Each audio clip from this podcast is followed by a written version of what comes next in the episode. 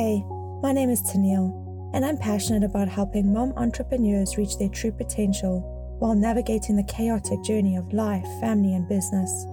I'm a digital marketing specialist, an extremely curious human with a growth mindset, and a certified wizard of the mind, specializing in clinical hypnotherapy and rapid transformational therapy. This is where the woo woo rubber meets the road, my friends. We will dive into empowering discussions, actionable strategies, and inspiring stories to help you thrive in both your personal and professional lives. So pull up a comfy chair and let's ditch the debate and make it happen. Welcome to another episode of Ditch the Debate and Make It Happen podcast. I'm your host, Taniel, and today we're going to dive into a topic that touches the core of human relationships. We'll explore the intricate dynamics between empaths and narcissists, dissect the defining characteristics of these personalities, and most importantly, equip you with the invaluable insights that you need to build self awareness in the face of these challenging connections. If you've ever found yourself pondering the mysterious traits that distinguish empaths and narcissists, or if you're searching for ways to navigate the complex terrain of such relationships, you've landed in the right place. Emotional navigation can be challenging, but our discussion today is designed to be your compass, helping you chart a course towards healthier, more fulfilling relationships. It's a journey to understanding, self empowerment, and ultimately healing. Navigating narcissistic relationships can be a tricky one. And the key to survival is recognizing the red flags. Each red flag is a warning sign, not a carnival. The first red flag is the lack of empathy.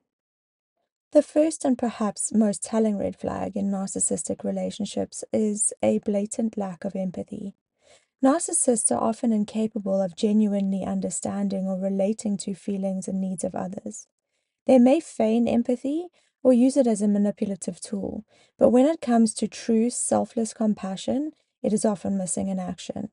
Instead, they tend to prioritize their own needs and desires above all else. In my first narcissistic relationship, this used to show up by every emotion or feeling that I had was what he called an overreaction. Literally, if I had any emotion other than pure love or admiration for him, it was an overreaction, and I was quote unquote embarrassing him.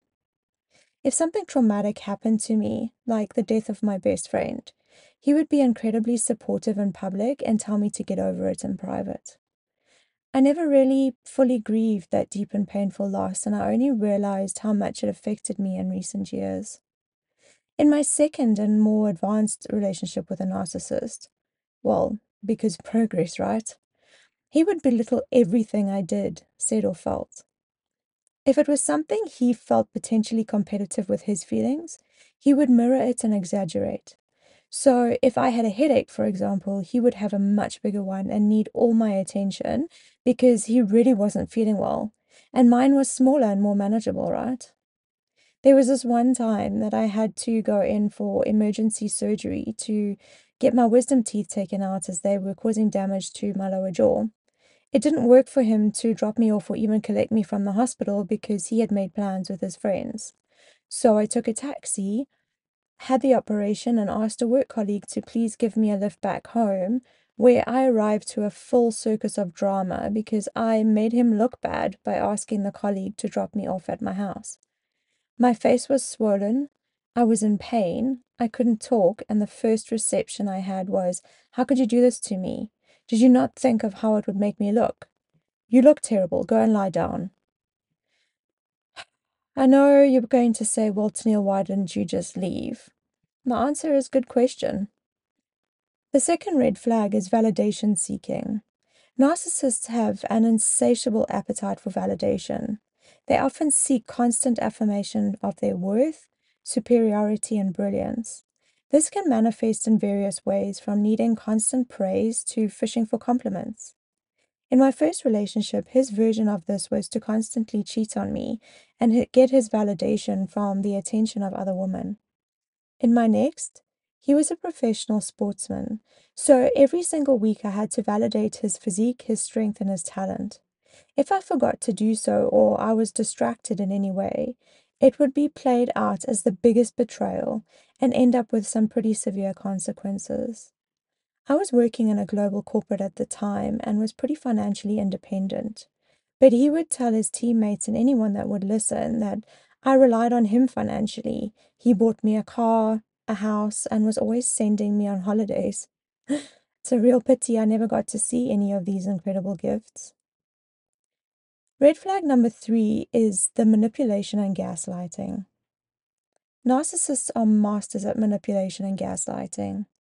They may twist the truth, deny their actions, or turn the tables on you, making you question your own reality.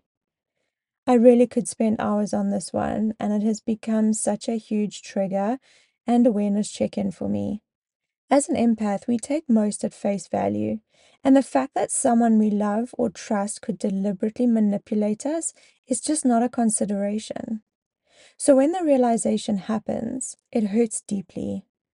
I'll be honest, I'm still not fully aware when I'm being manipulated, as it's still currently happening to me. And it's a terrible feeling, as I really don't want to live untrusting, right? The masters at manipulation, these narcissists, do it in such a way that you feel you need to thank them. It's quite a skill. The gaslighting is my worst. Both my relationships found me questioning every single decision, thought, emotion, and myself every single day. I had been totally isolated from everyone that I trusted, mainly my family, so I felt like it was me against the world. His main manipulation tactic was due to his profession. It afforded me to attend special events, rub shoulders with the local celebrities, and get treated like royalty when I attended his games. When I would try to get out of attending a game or he felt he was losing control, he would constantly remind me that I was living most of the woman's dreams to be with a professional sportsman, attend prestigious games in a fully catered suite, meet celebrities, and be wined and dined at the best establishments. Who did I think I was to take any of it for granted? I could be replaced in a second. And one better, when I am to be replaced, no man would ever want to be with me because there's something wrong with me. He is the only person that would put up with my terrible personality, so I better be grateful and show my gratitude. This droned on and on throughout the four years that I was with him. So it inevitably ended up being a belief system, sadly. I've mentioned in previous episodes that I have always felt, and still do to a point, different and that I don't belong. Now, I couple that with master gaslighters, and I was in my own living hell. To say that I felt crazy was an understatement. The friends, well, who I thought were friends, so I use that term very loosely, would participate in a flying monkey situation. To explain, flying monkeys is a term from The Wizard of Oz, where a spell was cast on the monkeys to work against Dorothy. I just felt constantly unsafe. These people who would label themselves as my friends would tell me, You're really difficult to be around. And no doubt I probably was, as I couldn't make a decision, was a chronic people pleaser, was depressed and always anxious. Then they would constantly tell me, You're so lucky to be with a professional sportsman. He's so incredible. He loves you so much. I wish my partner would love me like that. At almost every single meetup we had. I couldn't open my mouth and tell him the truth that behind closed doors I was being physically and emotionally abused. And maybe I didn't say anything to these people because I didn't feel safe. Needless to say, fast forward the years to current times, and not one of those humans are in my life or a second thought for me. Red flag number four entitlement and control. Entitlement and control go hand in hand in narcissistic relationships. Narcissists often believe that they are entitled to special treatment and that they should have full control over every aspect of the relationship. In both relationships, I never had a voice. I was never allowed to feel. I had to dress and behave exactly as I was told, or the consequences were more painful than me just being myself. My second relationship was extremely controlling to the point where I just felt like I was a shell. The times that he had to travel for his sport gave me some breathing room, but ironically, I faced more anxiety when he was away, as I was constantly worrying whether I was doing or saying the right things to try and mitigate anything that would trigger him on his return. When I got home from work every day, I had to hand over my car keys and my handbag, and he would go through my phone, my bag, and my car every single day. If my mom called me after work hours, he would answer the phone and question what she wanted. Sometimes even tell her that I was busy and would call her the following day, as that particular time would not work for his attention seeking for me to be speaking with my family. Talking about this is just crazy. I feel like I'm reciting a movie. Anyway, red flag number five rage and poor emotion regulation. Narcissists can have intense emotional outbursts, especially when their ego is threatened. They may struggle with managing anger and can erupt into fits of rage. Their hypersensitivity to criticism or perceived slights can cause a tense, unpredictable atmosphere, leaving you anxious and fearful.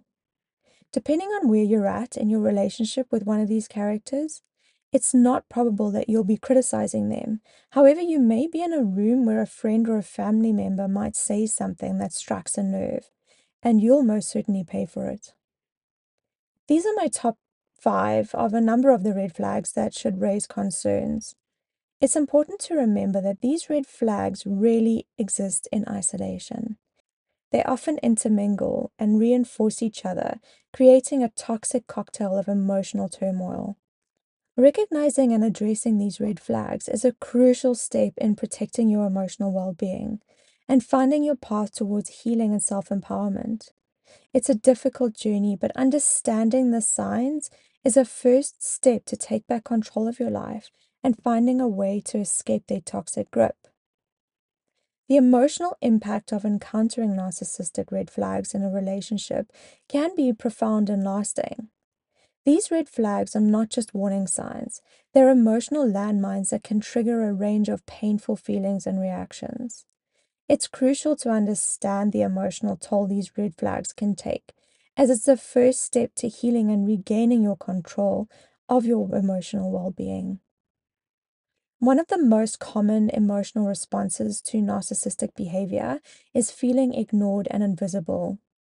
When your partner constantly puts their needs and desires above yours, you may start to feel as if your presence doesn't matter.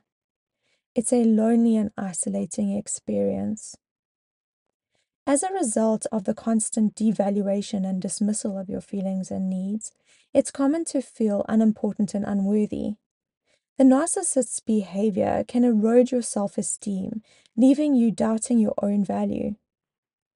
Narcissists excel at manipulation and gaslighting, which can lead to self doubt and self questioning.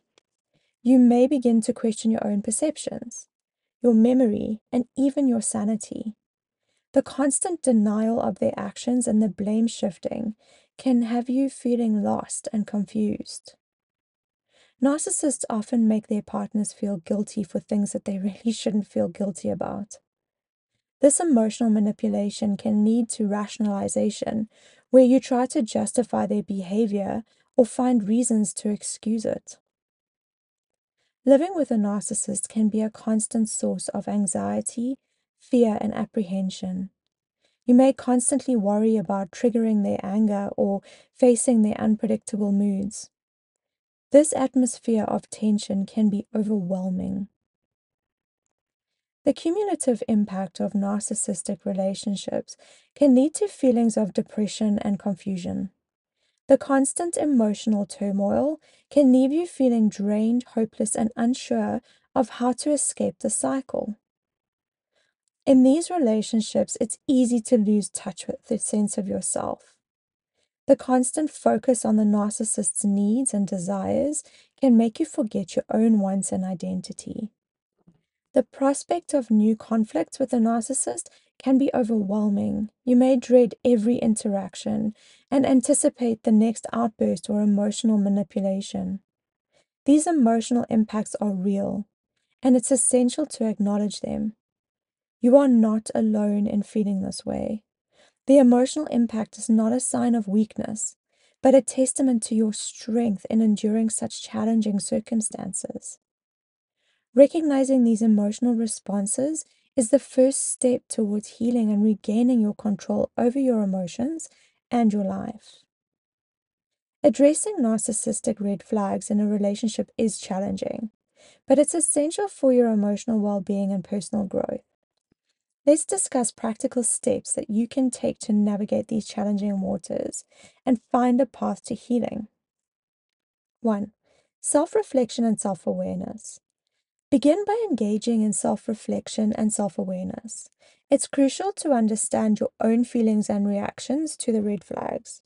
I totally get that when you're in the thick of a gaslighting situation, you don't trust anything that you feel. So, for me personally, journaling my emotions and experiences gave me some clarity.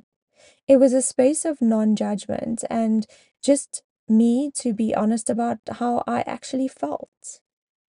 Two, mindfulness and grounding. Mindfulness practices such as meditation and deep breathing can help you stay grounded and attuned to your own emotions. These practices can also help you differentiate your feelings from those that you absorb. Mindfulness is a powerful tool for emotional balance. It helps to do this just before you journal so that you can be clear on what you truly feel versus what you've been told to feel. 3. Education and knowledge. Educate yourself about narcissism and narcissistic personality traits.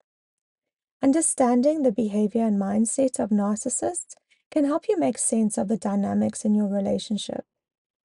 Knowledge is empowering, and for me, it was a true path to healing and getting myself back. There is so much information out there now, and these dynamics I wish was freely available back then for me. 4. Set boundaries. Having a clearer understanding about your situation will help you set boundaries. I totally get that you may not want to do this verbatim. So, what I did was I did it in my head with myself, and they were really basic boundaries. Each time he crossed them or disrespected them, it was a mental note that I made. It made me stronger each time, and then eventually, when I did verbalize my boundaries and I was clear on my communication, it was not met with acceptance which just gave me more strength and validation. 5. Emotional detachment. Once you're on your path of self reflection, awareness, and have the knowledge, my next tip would be to start your emotional detachment. This doesn't mean completely disconnecting, but rather protecting your own emotional well being.